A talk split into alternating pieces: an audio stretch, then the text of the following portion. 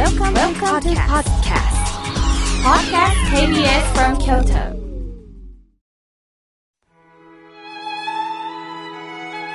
改めまして、僧侶の河村明慶です。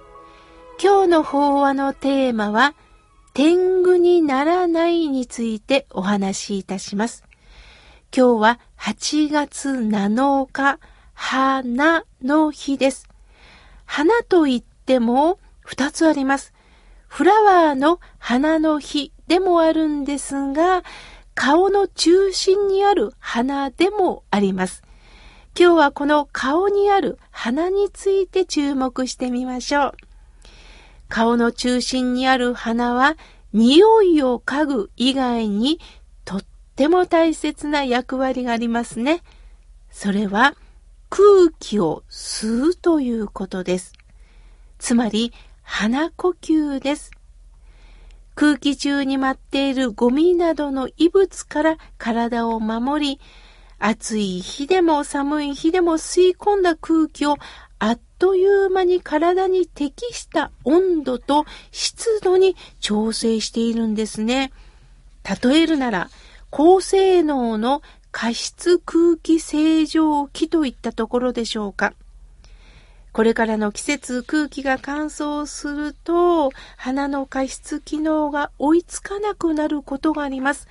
鼻の中が乾燥する状態が続くと、鼻の機能が十分に働かなくなったり、風邪や鼻炎などを起こしやすくなるそうなんですね。お花ケアの2つのポイントは、洗浄と保湿だそうです。汚れた花は洗って乾燥から守ってあげることが大切です。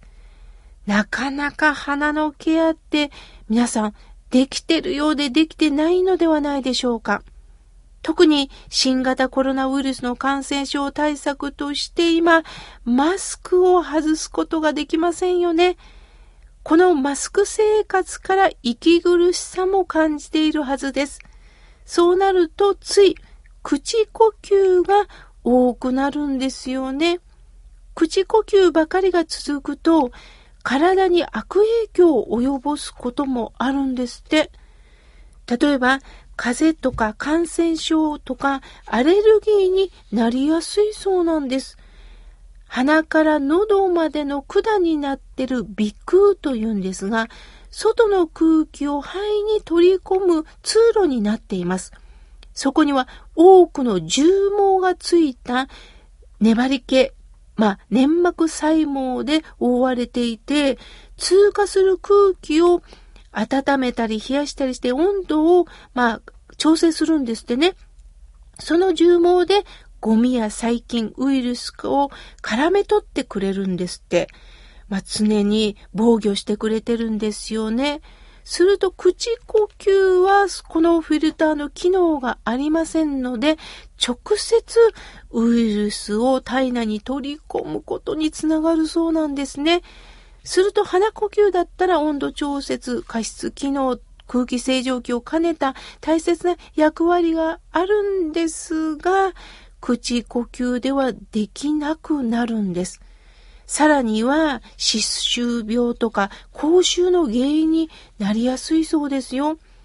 口の中には常に唾液が分泌されていますよね。唾液は口の中の細菌を減らしたり、口の中に溜まった汚れを洗い流して、まあ、除去してくれるんですけれども、口呼吸というと口を開けた状態が多くなるそうです。すると口の中が乾燥して低下すると、これが虫歯とか口臭にもつながるそうなんですね。そうなると、私たちは体調悪くなるリスクがどうしても増えてくるそうです。そしてもう一つ、老け顔の原因になるそうなんですよ。口呼吸が多くなると、口の周りの筋肉が衰えるそうです。口元が緩んだ状態になるそうなんですね。すると、どうしても表情が緩んでしまって、若々しさがなくなるそうなんですね。そうなると、口がポカーンと開いてしまうと、マスクをした状態でも気づかれませんよね。その時にはたまには、あの、口に力を入れて、口をもごもごしたり、口の筋肉を、あの、鍛えたりするのがいいそうです。会話もね、するのも不自由ですよね。でも、マスクの中でも、極力口を動かすということが必要だそうです。そして、マスクを外せる、まあ、自分だけの空間が持てる時には、大きく鼻呼吸をどうかどうか、極力ね、してみてくださいね。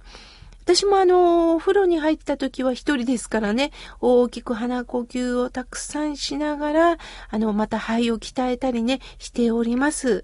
さあ、私は体の専門ではないので、ここで、あの、法話を少しお届けしたいと思います。こんな言葉があるんです。伸びた爪は切れるが、伸びた鼻は切れない。伸びた爪は切れるんだが、伸びた鼻は切れない。つまり、伸びた鼻とは天狗になるということです。あの人自慢げに天狗になってるな。なんか傲慢になっちゃったな。天狗になったなぁと悲しそうに言われたりする言葉を聞きますよね。さて、私の実家のお寺はサイレン寺と言うんですが、ちっちゃい時からね、玄関におたふくさんとひょっとこさんのお面があったんですね。二対になって。なんで飾ってるの？と聞くと、おたふくさんから学ぶんやとよく母親から教えてもらってました。おたふくさんの額というのは出すぎてないんです。そして方法もそんなに高くないんです。高ぶらない。そして鼻は決して高くない。むしろ低いぐらいだ。だけども心は高いんだ。これがお福さんの顔から学ぶんですって。そしてさらには、お福さんは、五徳美人と言われているそうです。五つの徳が、さらに美人になっていくということなんですね。どんなお得なんでしょうかまず、お福さん、お亀さんとも言いますよね。大きな福耳です。それは人の意見をよーく聞いていくというもう袋になってる福耳です。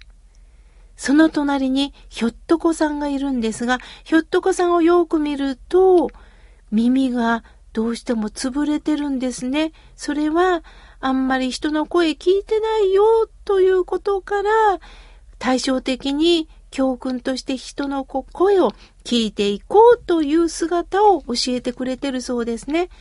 そしてお福さんの目です。目は細くて優しくて外ばかりを見る目ではなくって心の内側も見る目を持ってるそうです。さあ、隣にあるひょっとこさんの目はいつもぎょろりと人を睨んでいますよね。睨む目を見ながら、どうかお福さんのように細い笑顔の目になりませんか？そして自分の心も細くなる分見ていきましょうというメッセージがあるそうです。そして第3は鼻です。お福さんの鼻は低く謙虚に感じられます。そして鼻って不思議ですよね。下に向いてる。すると、謙虚になるということをさらにも教えてくれるんですね。昔の方は天狗になるなとおっしゃっていました。鼻が高いぞ私は出世した鼻が高いぞと言いますが、鼻が高いという言葉は人間が偉くなるとどうしても天を見上げます。